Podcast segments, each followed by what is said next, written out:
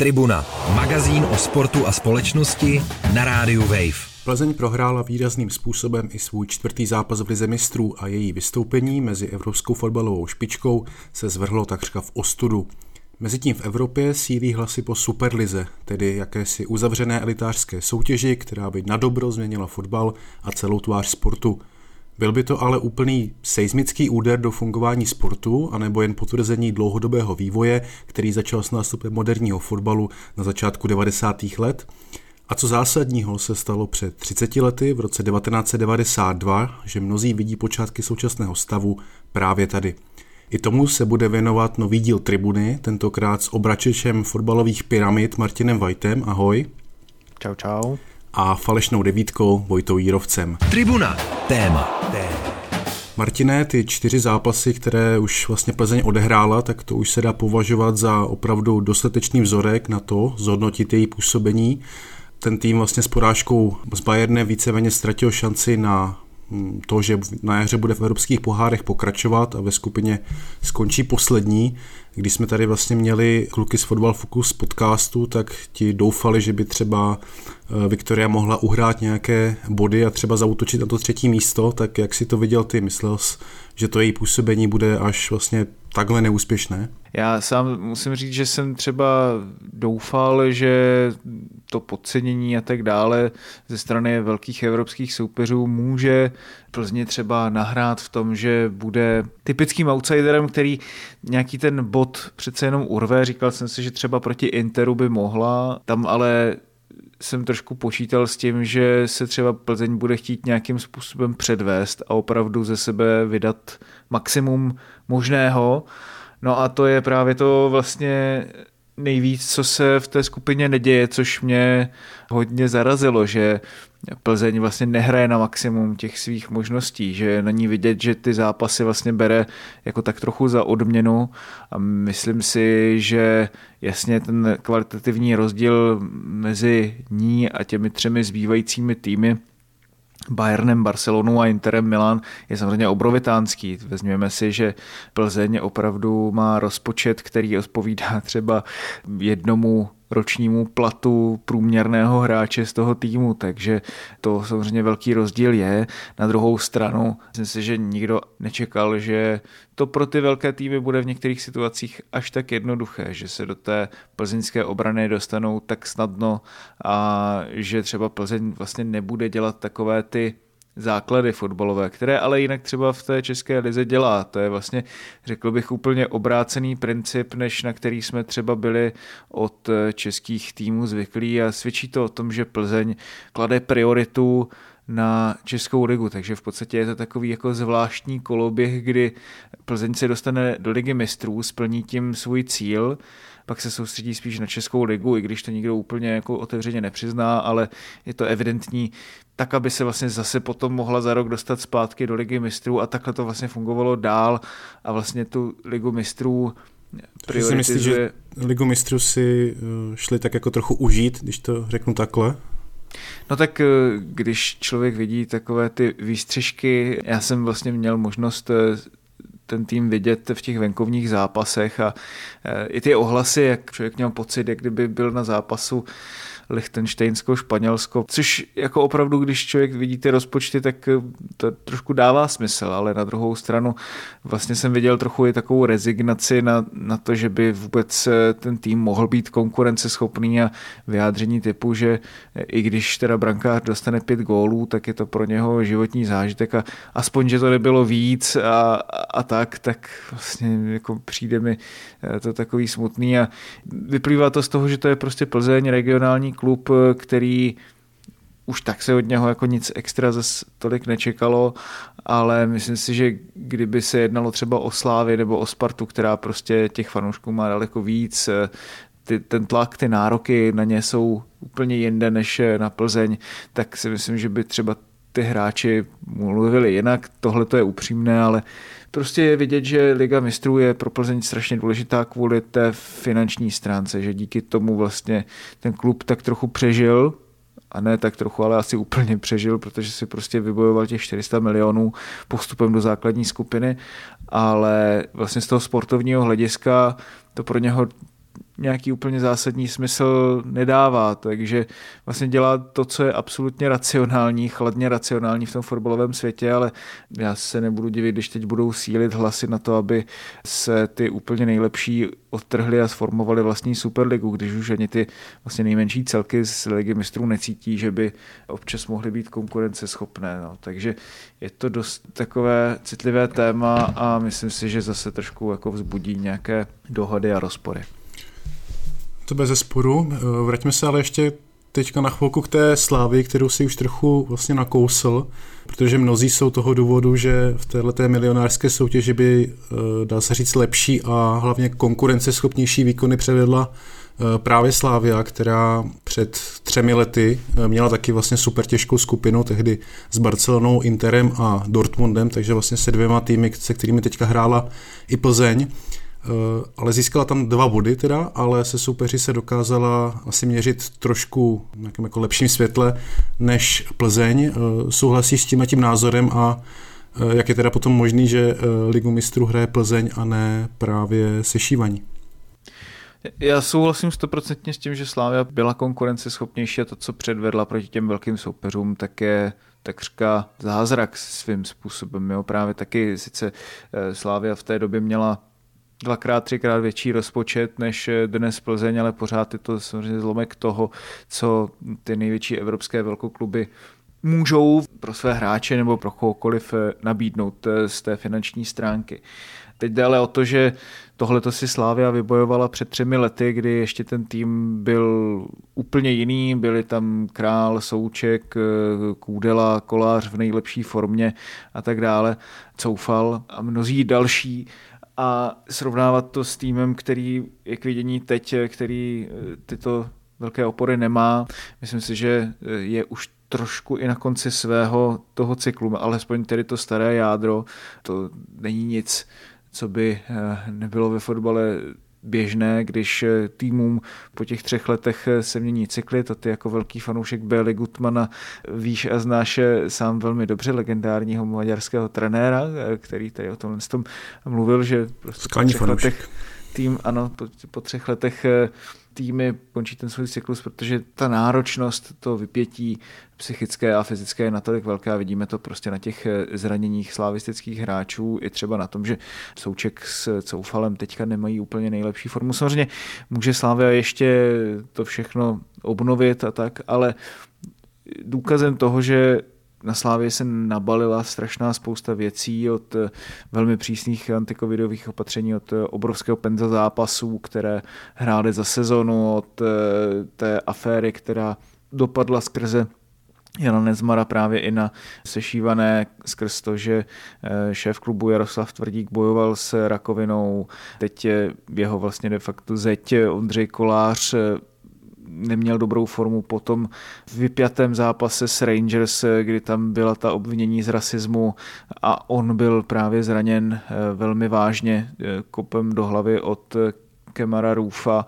Celkově to bylo emocionálně a fyzicky pro Slávě podle mě tak strašně jako vypjaté před tím rokem, že teď na jaře ten boj na ní podle mě dolehlo a pořád se to s ní veze a táhne.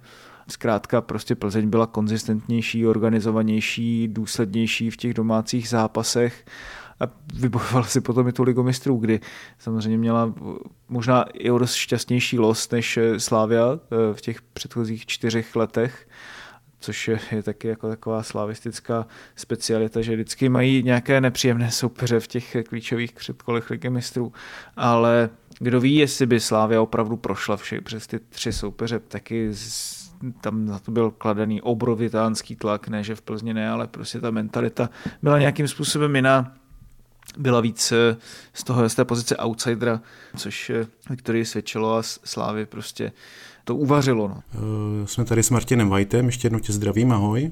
Ahoj, ahoj. Ty jsi mluvil o tom, že návrhy na pokračování Evropské superligy se množí.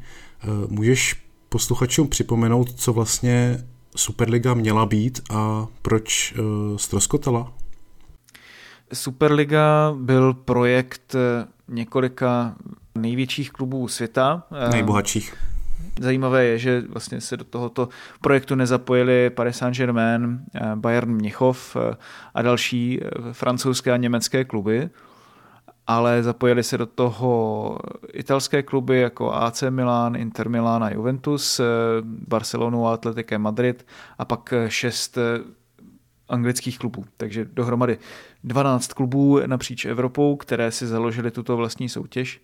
A co na ní bylo úplně jiné než do posud, tak v podstatě to, že těchto 12 klubů a možná některé ještě další, které by se jim podařilo přesvědčit, by měli automatické právo v této soutěži vždy startovat bez ohledu na to, jestli si to sportovně zasloužili nebo ne. A to by samozřejmě eh, naprosto změnilo takovou sportovní meritokracii, dá se říct, eh, která v tom fotbale neustále panuje a vlastně díky které funguje i, řekněme, jako takový nějaký sociální výtah eh, pro spoustu fotbalistů. Takhle by se vlastně zakonzervovaly ty pozice, rozpočty natolik, že samozřejmě byly tam diskuze o tom, že by některá ta místa byla vlastně otevřena pro ty, kteří se tam umějí kvalifikovat, ale eh, ve, ve výsledku by většina té sezony byla alokována na to, že se bude hrát Superliga a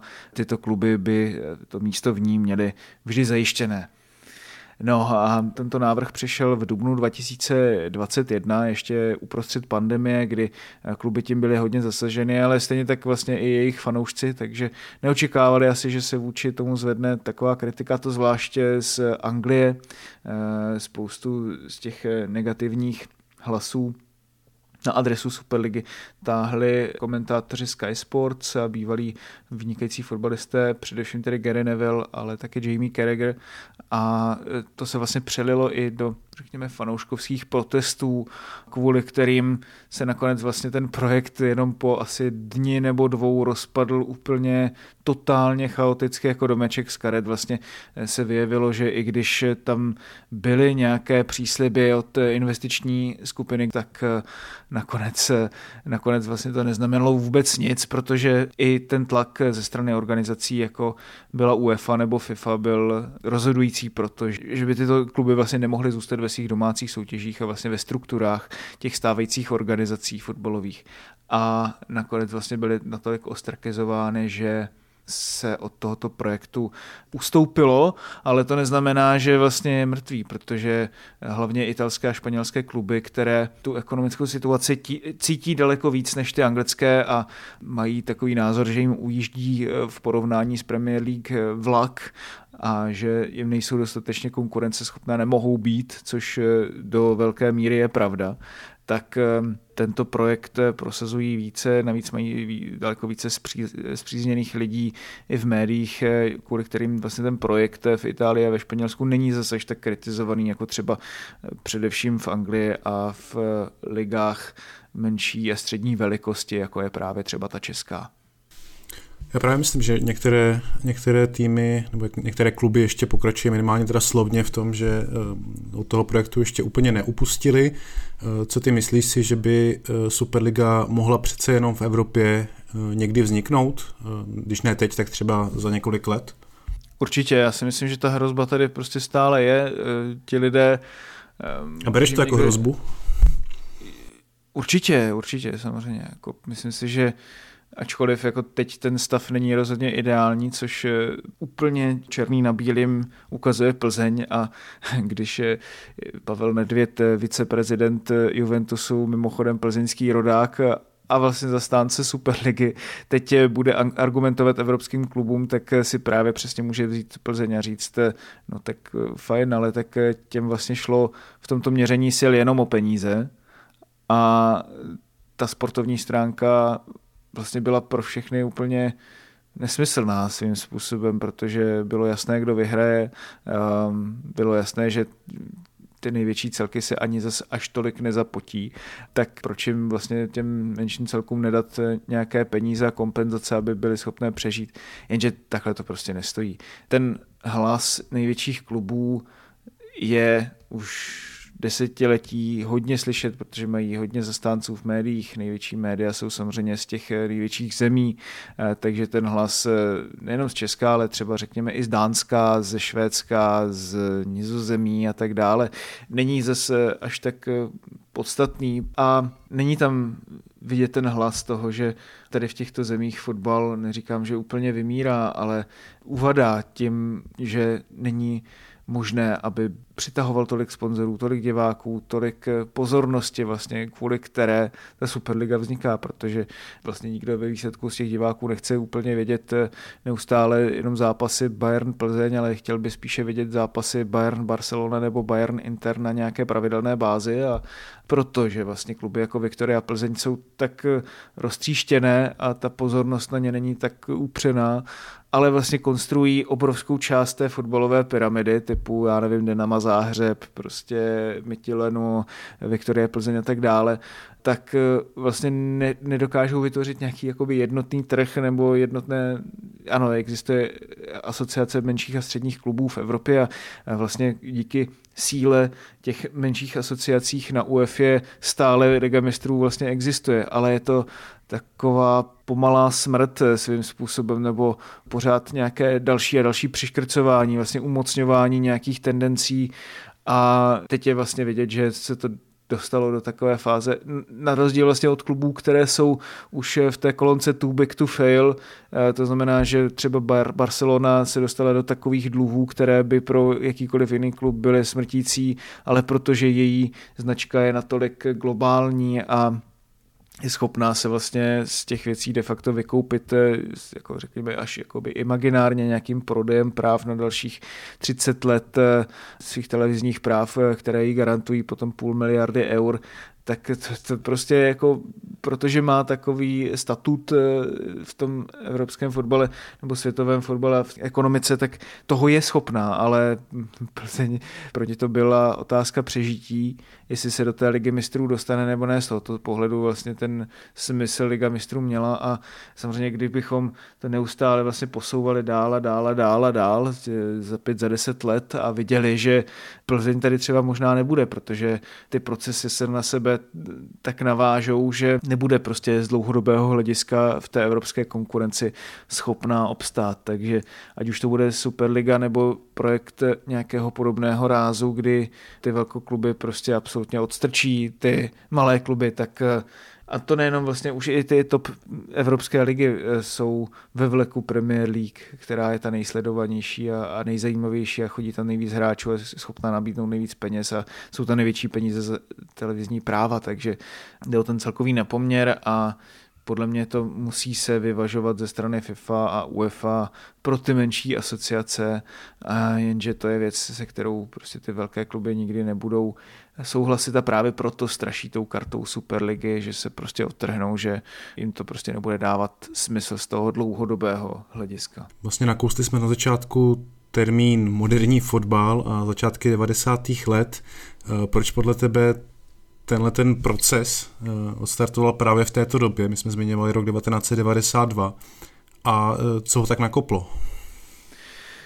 Já jsem vlastně mluvil o tom, že tento škrtící proces je postupný. Jako on samozřejmě není škrtící z toho pohledu, že fotbal, když se porovnáme s 80. lety třeba v Premier League, tak eh, to tehdy byl eh, proces, který škrtil fotbal, protože eh, infrastruktura anglických klubů byla špatná, fotbal dá se říct, kopíroval i ty trendy ve společnosti, kdy vlivem premiérky Margaret Thatcherové byly obrovské sociální nerovnosti a, a nepokoje a, a propad ekonomiky, nezaměstnanost a tato nespokojenost eh, se odrážela vlastně na stadionech, které vlastně zažívaly obrovské nápory třeba nějakých eh, rovaček hooligans, ale jde i o to, že smysl pro nějaký jako lidský život, jako to byla tam jako přehlíživost, kterou symbolizovalo Hillsborough, že, což eh, v podstatě tam v té šlapanici na tlačenici umřelo na následky zranění 96 lidí a dospělo se až po nějakých 25 letech k tomu, že to bylo způsobeno, nebo 27 letech, že to bylo způsobeno policejní, řekněme, přehlíživostí vůči tady tomuto celému. A tohle to spustilo obrovské změny a procesy. Jednak anglické kluby z té špičky se rozhodly, že protože nejsou schopné vlastně nic změnit a nic nějakým způsobem zlepšit, aniž by kumulovali daleko větší zisky, a to třeba z televizních práv, tak eh, se odtrhli a sformovali svou vlastní soutěž, kterou se stala Premier League, která začala právě v roce 1992. A to byla první soutěž eh, vlastně v Anglii, která celá Eh, byla, každý zápas eh, probíhal v televizi na Sky Sports, která dostala práva na tuto soutěž a má je dalších vlastně 30 let a díky ní a astronomickým penězům z ní Premier League nastartovala svůj velký růst. No a samozřejmě v 92. se událo víc věcí. Především z toho herního pohledu se zrušilo pravidlo o malé domů, to znamená, že brankář nemohl chytit míč do rukou a pak si ho tam pár minut třeba driblovat. Týmy už vlastně byly natolik, řekl bych, cynické v tom herním pojetí, že tohoto pravidla de facto zneužívali. Třeba když se člověk dnes podívá na finále Eura mezi Dánskem a Německem, tak je to až jakoby tragikomické, jak ten fotbal tehdy vypadal. Prostě kladlo to potom daleko větší nároky na brankáře, aby hráli nohama a změnilo to vlastně i celkové fungování toho systému. Protože když máte o jednoho hráče víc, tak vám to dává obrovské množství Eh, variability třeba tak, tak, v tom taktickém ohledu, eh, když váš brankář umí nohama a toho dokázal využít samozřejmě Pep Guardiola, ale bylo to vlastně dovršení procesu Pepa Guardioli, který nastartoval Johan Cruyff, otec eh, totálního fotbalu a obrovský inovátor, nizozemský skvělý hráč a později i trenér, který a Zase se dostáváme do roku 92. Vyhrál svůj první titul v Lize mistrů a vlastně i poslední titul v Lize mistrů s Barcelonou. Tehdy se odehrálo ve Wembley. To vlastně i pro tu Anglii bylo takové velké zjevení, že tam vlastně se odehrál tady tento nádherný zápas Dream Teamu Barcelony pro Barcelonu, která se vlastně pár let předtím osvobodila z toho frankistického režimu, tak eh, to byl první titul v Lize mistrů. Z Barcelony se pak stal jeden z dominantních týmů následujících 30 let a v tuto chvíli těch titulů v Lize mistrů má šest, takže je těžké si vlastně vzpomenout na dobu, kdy tomu tak ještě nebylo a kdy vlastně ještě byl taký regionální klub. Tehdy se vlastně i v Barceloně konaly olympijské hry, takže to začal tím taky ten zlatý věk turismu pro Barcelonu a vlastně i pojetí fotbalu, které ovládlo potom i celý ten evropský fotbal a přemýšlení o něm. a skončilo vlastně... to velkými dluhy, jak jsme se bavili před Aha, Ano, ano, samozřejmě vlastně jako každý cyklus dospěje k nějakému svému konci.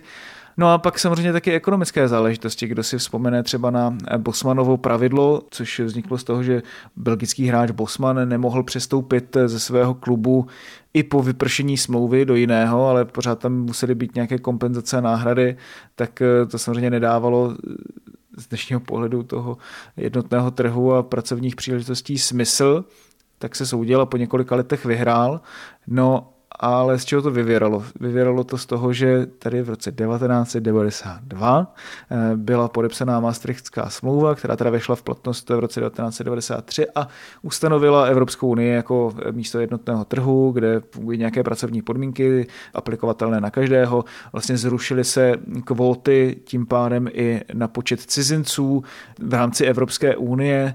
Eh, tím vlastně i kluby mohly daleko více kumulovat eh, počet zahraničních hráčů ve svých týmech a celkově vlastně i v roce 1992, když Barcelona vyhrála, tak to byl nultý ročník Ligy mistrů, vlastně pohár mistrů evropských zemí morfoval do Ligy mistrů s tou skupinovou fází, s tím, že zase vlastně tam byly obrovské prostředky z televizních práv, že zase vlastně tam nebyli jenom ti mistři z evropských zemí, ale už i postupně druhé týmy, třetí týmy, čtvrté týmy a kdo ví, kolik ještě dalších týmů z té jedné nejlepší soutěže a stalo se z toho taková vlastně vybraná eh, společnost eh, pro ty top 5 soutěže. Takže vlastně rok 1992 v českém kontextu se to dá vlastně taky vlastně vidět, že se počítá éra v Premier League v Anglii, tak u nás by se to dalo počítat jako éra s Českou ligou, která po rozpadu federace vlastně začala v roce 1993.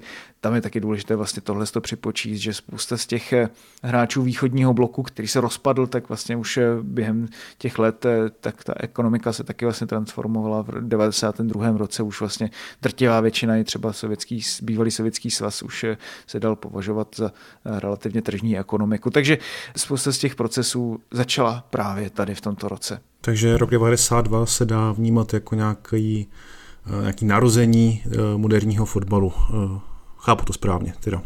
Já bych řekl, že určitě. Jako samozřejmě ty procesy byly dlouhodobé a to, že se staly vlastně spousta z nich nějakým způsobem lízly o rok 1992 je taková trošku schoda náhod a je zcela zřejmé, že si to lidi ani v té době neuvědomovali, když se formovala Premier League, tak to nikomu až tolik nepřišlo. Prostě ten proces byl nějakým způsobem graduální a to, že spousta z těch věcí se opravdu stala v tomto roce zrovna, tak je taková zvláštní schoda okolností, ale samozřejmě nastartovalo to obrovský boom fotbalu, protože když Například srovnej si fotbalový a hudební biznis v roce 1992 a řekl bych, že obě ta odvětví byla eh, z pohledu toho, kolik peněz se v tom točilo, relativně srovnatelná třeba. A srovnej si fotbalový a hudební biznis dnes, kdy vlivem vypalování CDček a, a internetu prostě na to hudební biznis zareagovat nedokázal na rozdíl od toho fotbalového a vlastně je úplně v háji a daleko menší rozpočty, takže to, že to vlastně takhle proběhlo, není vůbec přirozené a vlastně svědčí to o obrovské obratnosti a šikovnosti eh, fotbalových funkcionářů, že eh, prostě viděli tady možnost na trhu a eh, spolu s tím, jak se to na tom trhu i dělo, tak toho využili naprosto bez zbytku a dokázali prostě si ty peníze nějakým způsobem uchránit a neusnuli na Vavřínech, což musím říct, že vzhledem k tomu, co se o fotbalových funkcionářích kolikrát říká, tak eh, aspoň věděli tedy v tomto ohledu, kudy, kudy běží zajíc a eh, samozřejmě to taky sebou přineslo nejkvalitnější éru fotbalu z pohledu, když se na to člověk dívá. No ale tak samozřejmě taky je s tím spousta, spojena spousta problémů, o kterých jsme si dnes povídali. Je to tak, eh, takže přejeme současného fotbalu hezké 30. narozeniny, kterých se dožívá. Já děkuji Martinovi eh, za jeho čas a za jeho eh, vhled do tohohle tématu. Díky. Díky a šťastné narozeniny modernímu fotbalu. No. Je to tak, všechno nejlepší. Ještě jednou. Eh, od mikrofonu se loučí Vojta Jírovec. Budeme se těšit zase za týden. Mějte se hezky. Tribuna, magazín o sportu a společnosti na rádiu Wave. Přihlas se k odběru podcastu na wave.cz lomeno podcasty a poslouchej Tribunu kdykoliv a kdekoliv. I na Tribuně